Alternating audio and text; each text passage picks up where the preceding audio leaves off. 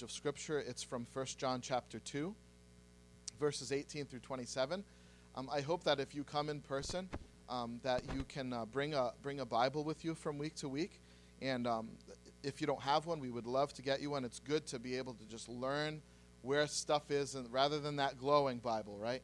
We all have the glowing one, but it's so easy to be, um, become less familiar with Scripture when we're always using our phone. So I just want to encourage you get, get a real Bible with pages in it. It's such a wonderful sight to see, um, to see that. So um, if you're at home, open up your Bibles, and um, if I've guilted and shamed you enough for not having your Bible, you can look up at the screen. Um, but there is no guilt intended, of course. But First John chapter 2, verses 18 through 27 reads this Dear children, this is the last hour.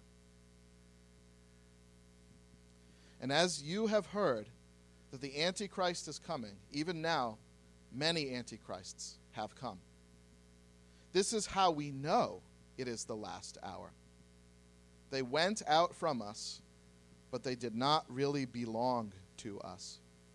For if they had belonged to us, they would have remained with us. But their going showed that none of them belonged to us. But you have an anointing from the Holy One, and all of you know the truth. I do not write to you because you do not know the truth, but because you do know it, and because no lie comes from the truth. Who is the liar? It is whoever denies that Jesus is the Christ. Such person, such a person, is the Antichrist, denying the Father and the Son. No one who denies the Son has the Father. Whoever acknowledges the, acknowledges the Son has the Father also. As for you, see that what you have heard from the beginning remains in you. If it does, you also will remain in the Son and in the Father, and this is what he promised us eternal life. I am writing these things to you about those who are trying to lead you astray. As for you, the anointing you received from him remains in you, and you do not need anyone to teach you. But as his anointing teaches you about all things, and as the anointing is real, not counterfeit, just as it is taught you, remain in him. Let's pray. Dear Heavenly Father, um, maybe for some of us a bewildering passage, maybe hard to understand. We thank you, though, that it is easy. Um, that there's a simple message that we might miss, buried in some of what might seem to be more complex theological issues. And this is the very simple message of this text Jesus is the Christ. Jesus is the Christ. Oh God, I pray that this morning we would learn more fully what that means and that it wouldn't just be a doctrinal statement that we can recite, but that that statement would direct our hearts and lives, our decisions, our choices, our vision. In Jesus' name, amen. All right, thank you, friends. You can all be seated. the last hour of human history. This begins with this, if you recall. So I always, I don't know if you know this, I'll let you in on a little secret about how I do things up here. I always print the sermon text in my sermon notes um, so I can get to them fast. But sometimes it slows me down because I want to actually go there in my Bible. 1 John chapter 2 verse 18 Children it is the last hour. It's an incredible statement to make um, to consider ourselves that we are in what the Bible calls the last hour. We have one message and one hope, one proof that we have eternal life one proof that we know that the Father is in us and we are in him. And it is bound up in the simple statement that Scripture teaches right here Jesus is the Christ. That is our creed. That is what makes us Christian. That is who we are. And it is what we commit our whole life to. in it is bound up the very essence of eternal life. That to, to not proclaim or to not believe that Jesus is the Christ essentially means that we do not have eternal life. Jesus, friends, is the Christ. That means an angel is not the Christ, a prophet is not the Christ, you or I are not the Christ. Some enlightened pastor who's really good at preaching, he's not the Christ. Our accomplishments, our good deeds, those aren't Jesus either. Our morality, only Jesus, only Jesus can save you. See, that's what Jesus is the Christ means. We'll get to it more as we continue. But only Jesus can save you. You say, save you from what? We'll get to that in a moment. Jesus alone is the Savior. So in our text this morning, we see a, a, new section emerge from. So if you're kind of new to us, we've been going through a letter in the New Testament called First John, and we've been sort of passing through the passing through it verse by verse.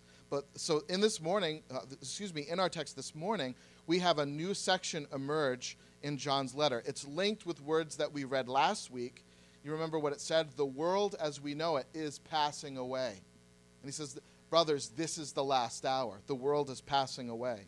And he reminds us that the time as we know it, what we see around us, is coming to a quick and speedy end. Now, for some of us, that might sound like really great news. Because we look around us and we see the times around us, we can't even drive to the next state anymore. what a bummer that is. Right? Like, the, the difficulties in our culture and our world with politics and, and rioting and all of these different things that are, it seems like there's just this global pr- crisis. So, so for some of us, when we hear these words, it's a good reminder that it's coming to an end.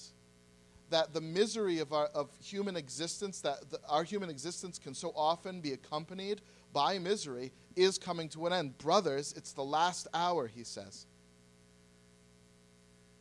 in this final hour, he says it will be described with more difficulty and more challenge because one of the reasons he says we know it is the last hour is because Christian leaders will come with an anti Christian message.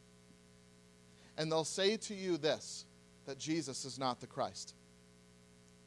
And consequently, the life of the gospel that the gospel provides is completely stripped away. So let's talk about this more, this last hour. We talked a little bit about already. These antichrists who exist among us will deviate from life. Dear children, this is the last hour, and as you've heard, the Antichrist is coming. Even now, many Antichrists come. Now, uh, let me just stop right there and just acknowledge that this, for some of you, might sound a little strange right? Like if you're not used to the Bible and you're not used to kind of like learning scripture through, this sounds like an HBO special. And it might, it might sound like why you think Christians are weird. right? Like the Antichrist, you're going to start talking about, you know, bulls with heads and horns and fire breathing out of their mouths. Like, what's going on here, man? What, what church did I just walk into? Right, so, so I understand that if you're new to Scripture, this might kind of be spooky or scary language. But just follow this because this is incredibly important. It says, Many antichrists have come. And this is how we know that it's the last hour.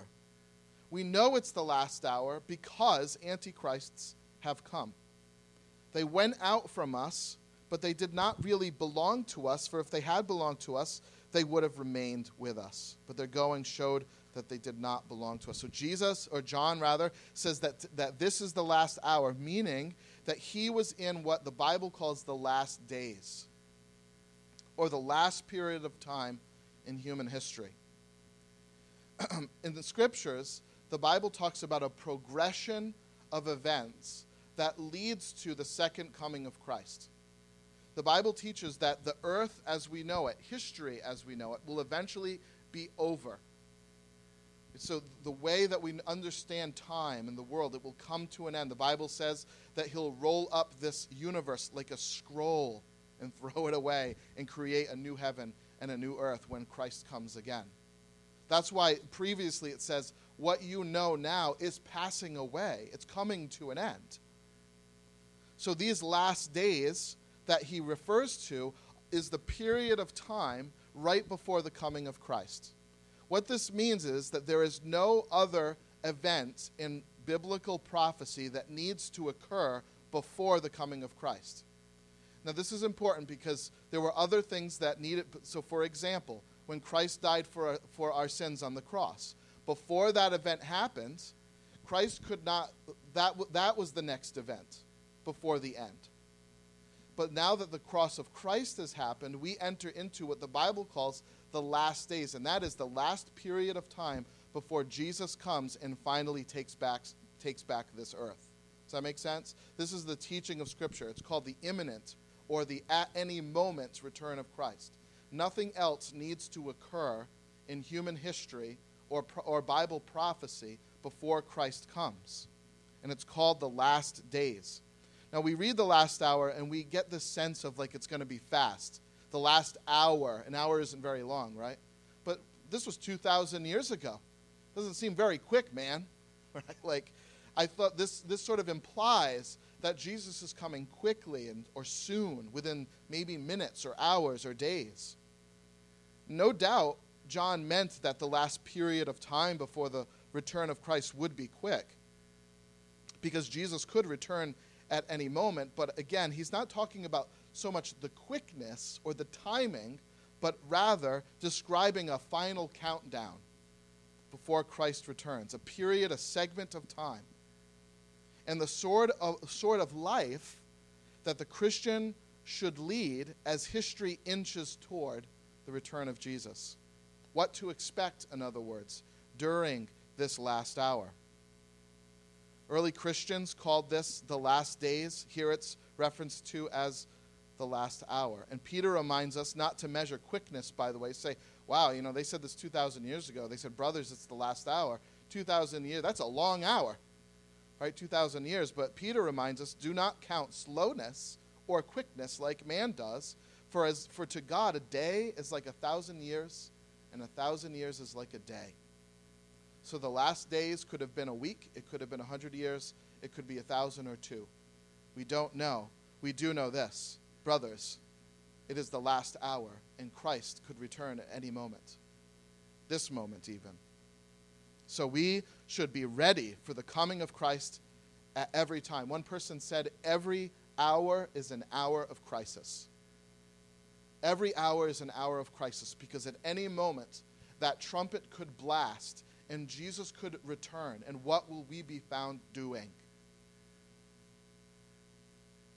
Why does John make this claim? How does he know it's the last hour? Because he says many antichrists have come. The last hour will include a deviation from the pure gospel message, a lie which we'll, we'll define in a moment. There's something essential about who we are as Christians and the church is bid to watch out for what we believe in our hearts and who we follow. So these deviant members are members of the church, according to John. They professed faith in the same Jesus that we did. We were baptized together, we broke bread together, but something happened. They changed what was the most important message of the gospel and made it an anti gospel. In other words, the opposite of the gospel the Arctic, the Antarctic, right? It's the, op- the opposite end of the Arctic. So the gospel, the anti gospel, it's the opposite of the gospel. They lo- th- these people, by the way, John, John makes this very clear. They weren't saved and lost their salvation, as some might think. It says they were never of us, even when they were here, as with Judas they had not remained true to the gospel proved that they were never true to the gospel. That they had an ulterior motive or didn't fully understand what it was that they were saying. So they preach an anti gospel message which introduces a figure yet to be known, not an antichrist, but our, our passage calls him the antichrist. Dun, dun, dun. Enter Second Thessalonians chapter 2 on your right concerning the coming of our Lord Jesus Christ. That day will not come until the rebellion occurs and the man of lawlessness is revealed. he will oppose and will exalt himself over everything that is called God or is worshiped, proclaiming himself to be God. Friends, Jesus is the Christ. And he said, No, he's not. I am. Bible prophecy teaches that a singular figure will rise to power in human history. This is, I know, debated about who he is and did he already live or not. I'm not even going to get into that. But a singular figure rises to power in human history, and he demands to be worshiped. He sets himself up as God, and he continues in this self exalted position until in Revelation chapter 19, the Lord Jesus Christ dethrones him and takes the world back. John warns us right now not to be tempted with his lie. You see, because we, we might not know who the Antichrist is, but John says it, it sort of doesn't matter because many little Antichrists run around preaching the same message, preaching us the same lie, that we need to remember that it is not any human creature that is the Christ, but it's Jesus that's the Christ. So some rise up in the vis- visible church and they abandon that profession that Jesus is the Christ and they give glory to and worship something else or someone else. And friends, our job as a church is not to keep the peace, it's not to be nice, it's not to agree to disagree. It is to hold up this creed with a firm determination only Jesus is the Christ. It is a non negotiable question of faith. It is what we proclaim to each other, not as members of Refuge Church, but as members of the body of the universal church of Jesus Christ. We are such because we believe that we are not the Christ and you are not the Christ, but Jesus is the Christ. Jesus and Jesus only. If that's not our message, if it's not who we are, we are not Christians. And the Bible says here, as hard as the, you know, these are tough words, but it says we deceive ourselves and we believe a lie. And we don't have life. So some leave with this anti Christian message. How do we remain? How, sh- how can we? But you have an anointing from the Holy One, it says in verse 20. And all of you know the truth because of that anointing.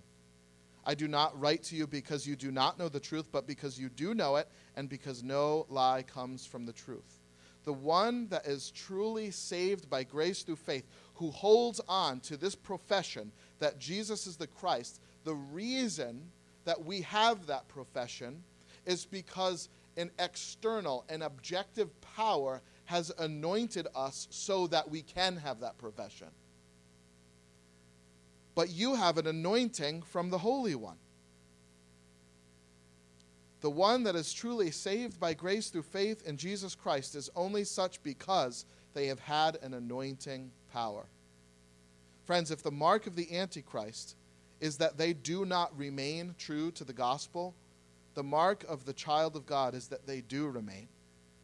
And friends, the reason, according to the scripture, that we remain is because of the power of God on us. He has anointed us. The power to remain is by the anointing of the Holy One. So, what does that mean? This, is, this all sounds very strange. if you're new, sort of, to Christianity and to the Bible, what do you mean by anointing? And it sounds very mystical, but what are you talking about? Okay, that's a good question.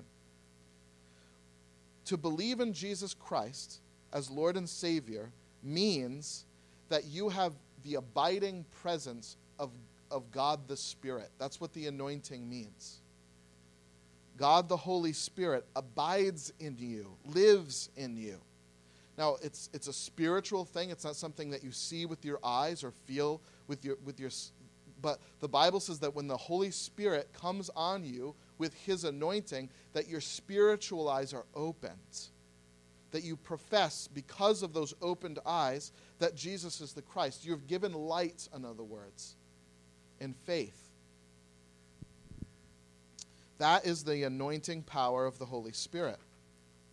And consequently, because of it, he says, You know the truth. So, friends, insight into the gospel, to believing the gospel, it doesn't come through like whipping yourself or climbing high mountains. It's not through some guru or, or from some heightened state of nirvana. The scripture says to have eternal life simply is to profess faith that Jesus is the Christ. And when you profess that faith, it is because you've been anointed by the Spirit of God. To know this and to remain in it is to be anointed by God's Spirit. So that gives you hope that my weak, feeble will, though it can ebb and flow and change its mind constantly, if I am anointed by the Spirit of God, He holds it fast. He holds that faith sure and secure. John chapter 16 reads this about the Holy Spirit. He, it says, He will come to you and convict your heart of sin, righteousness, and judgment. Sin being your sin against a holy God, righteousness being you being made right with God through Jesus, who is the Christ. Right? It also says in John 16, or excuse me, John chapter 10, My sheep listen to, um, oh no, I'm sorry, I skipped one. John chapter 16, verse 13. But when the Spirit of truth comes, he will guide you into all truth. So to believe that Jesus is the Christ, the only reason we've believed it is because the Spirit anointed us and guided us to believe it. In John chapter 10, my sheep listen to my voice. I know them and they follow me. I give them eternal life and they will never perish, and no one will snatch them out of my hand. Friends, this anointing of the Spirit enables the heart to believe so that we remain believing. They know his voice and they come because they know it. Now, if, if you're entirely confused right now, hopefully this verse will help you. 2 Corinthians chapter 1 verse 21. Now, it is God who makes both us and you to stand firm in Christ. Who makes us stand firm in Christ? God. Isn't that interesting? It is God who makes both us and you stand firm in Christ. He anointed us. He set his seal of ownership on us. And he put his spirit in our hearts as a deposit guaranteeing what is to come. You see, friends, to believe that Jesus is the Christ is, is a gift from God's anointing to us. He anoints us, sets his seal of ownership on us, puts his spirit in our hearts as deposit, guaranteeing what is to come. And you say, oh, some of you more theologically astute people, I know what you're you're you're talking about doctrine now, and I don't like this. So who believes? Do I believe because God chose me or I chose God? We're getting into that now right? Like that question, if any of, any of you are familiar with that question. Did I choose God or did He choose me? Here's my answer every time yes. That's not an answer, right? But that's the Bible's answer. You choose God and He chooses you. That's confusing. And how do, how do I make sense of that? You don't. But you gotta you gotta say yes to God. You gotta believe in Him. You gotta trust Him. You gotta remain in that truth. But the Bible also, likewise, right on the side of that says God does that for you. He does it and you do it. I don't know how that works, but that's the truth. That's what Scripture says. The faith we have is a gift guarded by His deposit in us, His own Spirit. The Spirit from God affirms to us that His Word is true. What is the heart of the gospel of life through Christ? And friends, this is the message, the anti message, that we are to resist, to hold firm to what is the heart of the gospel of Jesus Christ. Their lie is this in verse 22 Who is the liar? It is whoever denies that Jesus is the Christ. Such a person is an antichrist, denying the Father and the Son, and no one who denies the Son has the Father. Whoever acknowledges the Son also has the Father. This, these are hard words. This is saying that in order for you to have eternal life, in other words, to go to heaven after you die, you have to trust that Jesus is your Christ. That Jesus is the Christ. That to not trust in that means, consequently, that you will be forever separated from God forever. Friends, in the original Greek, um, it reads more like a, a creed. The liars profess this. They say this Jesus is not the Christ. John the Baptist said the exact opposite. You remember when people were asking him who he was? Are you Elijah? Are you this? Are you that? He said, You know what he said? I am not the Christ. And that is the challenge for each and every one of us. Either Jesus is or you are. And you say, No, I don't, I don't think I am. I've always believed that Jesus is the Savior, right? But do you? It's easy to say it, it's easy for it to roll off our tongue. But do we live like it? Do we love Him? Do we follow Him? Do we trust that He's what we need to be made right with God? Or are we continually defining our purpose and meaning significance on who we are and our accomplishments and achievements? You see, friends, believing that Jesus is the Christ isn't just words, it's a heart that trusts it. John the Baptist said, I am not the Christ. Jesus is the Christ, and I'm not even worthy to tie his shoe. But what does this mean that Jesus is the Christ?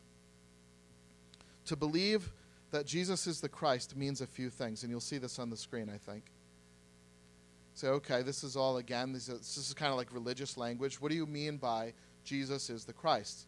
Well, it means a few things. To say that Jesus, so Jesus is his human name, right? Like Kyle. But Christ is a title, like president or pastor. Jesus is the, it's not his last name, Jesus Christ. it's not Kyle DeGagny. It's Jesus the Christ. It's his title. So, what does it mean that Jesus is the Christ? This is all bound up in the teaching about who Christ is in the Old Testament and complemented in the New. The first thing that Jesus being Christ means is that it is to believe the promise God made in the Old Testament to save us from our sin by sending the Messiah. That's the Hebrew word for Christ. Messiah and Christ are the same word. It's just a, a Greek translation. Christ is a, a Greek translation of Messiah, right? It's to believe that when God promised in the Old Testament to Abraham and to many others to save Israel, to make them a great nation, and to bless the nations, to crush the head of the serpent, right? And to give life to fallen humanity, that he would do this through a, a, a greater lamb, a better sacrifice. So, to believe the promise God made to save us from our sin by sending Jesus or the Messiah, the Christ, the promised one, that he is the sacrificial lamb that would take away uh, the sin of the world and make us right with our Father. You can read about this in Isaiah chapter 53 and Jeremiah chapter 33. That's Isaiah 53 and Jeremiah chapter 33. So, the first thing that it means that Jesus is the Christ, it means that he is the promised Savior. So, God is a promise keeper. He promised to save us by sending a Messiah, and he did, and Jesus is that Messiah. But there's more to it than that. Secondly, it is to believe that Jesus is not just the promise to save us, but he actually is God in the flesh, the Son of God. That's what the, the title Son of God means. So this isn't just a man, and this isn't just God. This is the God man. It is to believe, to say Jesus is the Christ, is to say he is the God man, God in the flesh, the Son of God. The Son of God fulfilled the promise by taking on flesh. So it is to believe that Jesus is God in the flesh. Isaiah chapter 9 talks about the Christ like this The Messiah in Isaiah chapter 9 verses 6 and 7, is called Mighty God. So, whoever the Messiah would be, the Christ would be to save us, would also be God Himself. Okay? So, He is the Savior, He is God in the flesh, but there's a third thing that He is. To say that Jesus is the Christ means that He is the ruler of heaven and earth. He is Lord. I'm not Lord. And that's what gets us a lot of times. Because so often, Jesus is our Savior, but He's not our Lord. And if He's not your Lord, He is not Christ. You see, you want him, we want Him to save us, but we want to keep being Lord. We want to keep writing our own rule book and doing what we want to do, and it just doesn't matter. I want, I want to operate by my own will You see, we're Lord. You see, some of us have this idea that Jesus is Savior, but He's not Lord. He's both. He is the Christ. That's the gospel. You cannot take one and have the other. And it makes sense. How can He be one or the other? How can you truly understand the problem of sin against God if you continue to be your own Lord? Because if you're your own Lord, sin is not a sin against God, sin is a sin against you. Does that make sense? So the bad things that you do, they just make it hard for your life. And they make it difficult for other people around you. So we grieve that, but we never grieve the fact that we've sinned against a holy God who is our Lord. So that's why David said in Psalm 51 Against you and you only have I sinned. You see, He is Lord, friends. To, to deny that Jesus is the Christ is to deny his sonship or his deity, that he is God in the flesh. In 1 John chapter 4, verse 2, it reads that every spirit that acknowledges that Jesus Christ has come in the flesh is from God. But every spirit that does not is not from God. Jesus Christ has come in the flesh. The implication here is that he existed as God and he came as God into flesh. Right? Second John says this many deceivers who do not acknowledge Jesus Christ as coming in the flesh is the deceiver and the antichrist. Anyone who does not continue in the teaching of Christ does not have God. So, friends, the Son of God, Jesus the Christ, is the eternal Word of God. He is God Himself. Even at the end of 1 John chapter 5, it reads, His Son, it talks about that, it says that we are in His Son, Jesus Christ. He is the true God and eternal life. Friends, to deny that Jesus is the, the Christ is to deny that God kept his promise to send a Savior. It's to deny who he is, God in the flesh. But it's also to deny that he's Lord. But to say that he is the Christ is to say that God has kept his promise to send me a, to send me a Savior for my sin. That, that promise came in the form of God in the flesh and he is my Lord, and he is the Lord of all. You see, that's the gospel in a nutshell. That's what it means to say Jesus is the Christ.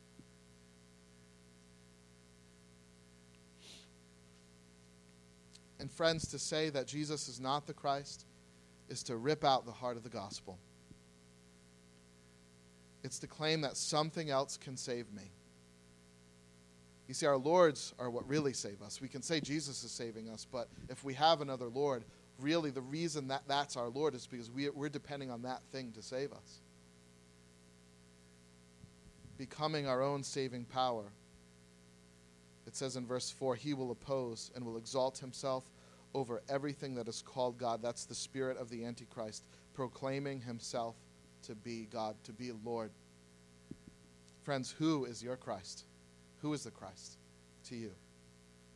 And I just want to close you with an encouragement, okay? See what time it is here. All right. My watch says I have seven seconds. It's going to take a little longer than that. Not much. To have Christ is to have the Father. To deny Jesus is to deny the Father. And it's to be lost forever. To have no share in his love. Don't let that be you, friends. Our scripture says, remain remain. Jesus is the Christ. It is only through the Son and his death that we have life in the Father. Come to Christ, friends. You say, I already have done this. I did this 15 years ago, I got saved. Well, do it again. Do it every day. Come to Christ as your Lord and Savior. Live each day as you cannot live without Him. It's the confession that saves, and without that confession, we walk in death. So we're met with these words in verse 27 As for you, you don't be like these antichrists. You remain in the truth that Jesus is the Christ. Proclaim it to your death, preach it to your heart every single day, and see to it that it remains in you, that He is Savior, that He is King, and that He is your God in the flesh.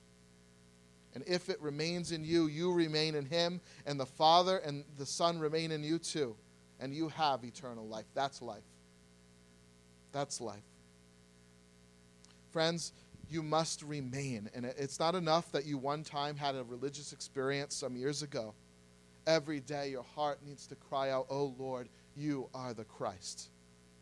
Remain in it. Each day, let it be on your lips that He is the Christ. To remain in Christ is to have the present possession of eternal life. Isn't that great?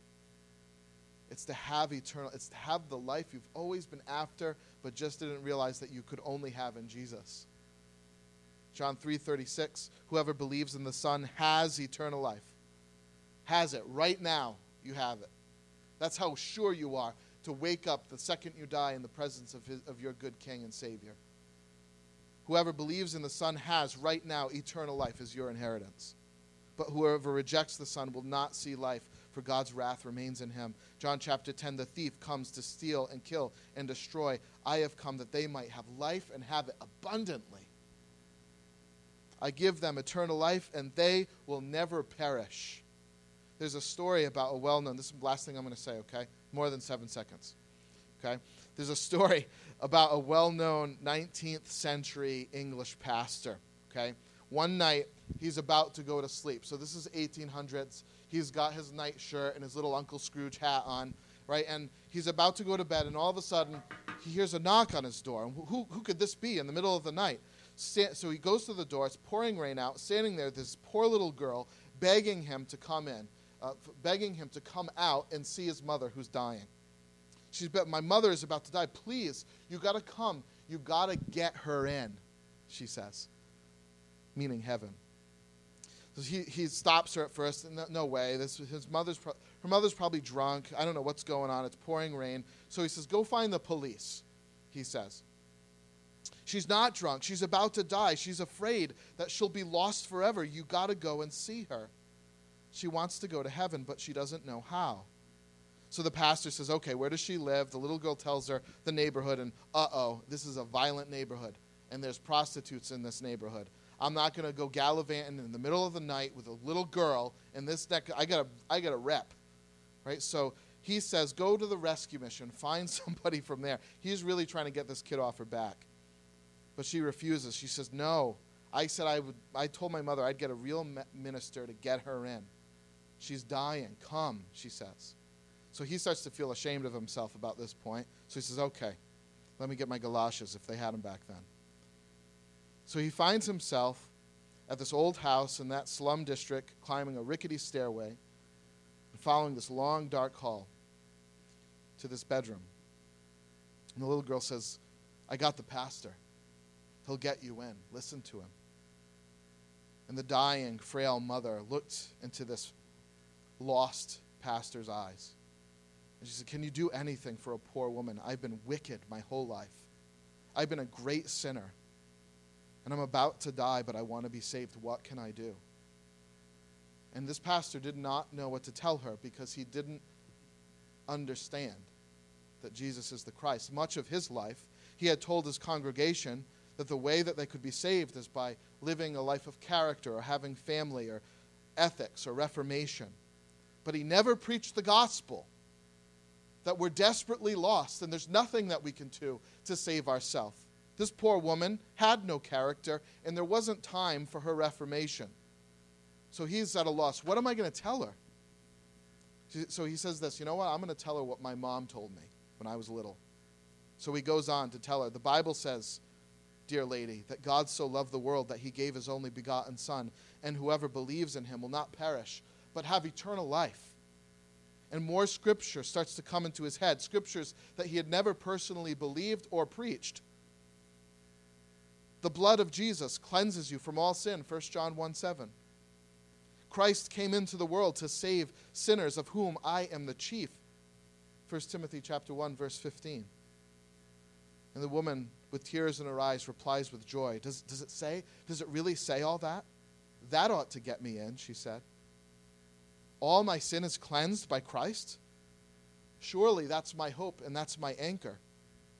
Even if the chief of sinners can get in, certainly I can too. And that day, this man was there to get a dying old woman in, but got himself in too. a message that he had never known. This moralistic, cold, frozen old pastor knelt by her bed and he was saved. And for the rest of his life, preached Jesus is the Christ. I hope that you will too. Friends, if you don't know Christ this morning, that's the message. He's the Christ. Come and get him. Let's pray. God, we thank you that for you, seven seconds is as seven minutes, and seven minutes as seven seconds. we thank you, God, that you are patient with us and that you love us. God, if there's anyone in watching online or even in this room this morning that didn't really know what to expect out of coming to a gathering in the climate of the world that we live in, where it's difficult to know where can we even go. Can I drive here or there? And you know, here we, here we find ourselves in this place, hearing the simple message: Jesus is the Christ. God, there's this is our last hour. And the message of the world all around us is that He is not, that there is no such thing. And sometimes, even in the church, we claim to believe that message, but we live as if it's not true. Oh, friend, if you're here this morning and you're, and you're calling out to Jesus for the first time, that He is the. Would I just I just ask you to do that in the silence of your heart? Say, Jesus, God Almighty, you are the Christ. You're the promised Savior of my sin. You're God in the flesh, and you are the Lord of heaven and earth. Turn from your sin, friend, and grasp onto the old rugged cross. For by grace you have been saved through faith, and not of yourself, but of the gift of God. If that's you, I want to call, I want to invite you right now to not just have that idea, but I want you to do business with your God right now. Call out to Him in prayer. Save me. Jesus, you are the Christ. Be my Christ. Save me. Oh, and if that's you, I, I just encourage you. Share that news. Confess that with this pastor that stands here and I'll humbly listen to your story. God, we thank you for the rest of us. Let the, the same message be on our lips too that you are the Christ. God, we love you and we ask that you bless the, the, the rest of our service. In Jesus' name, amen.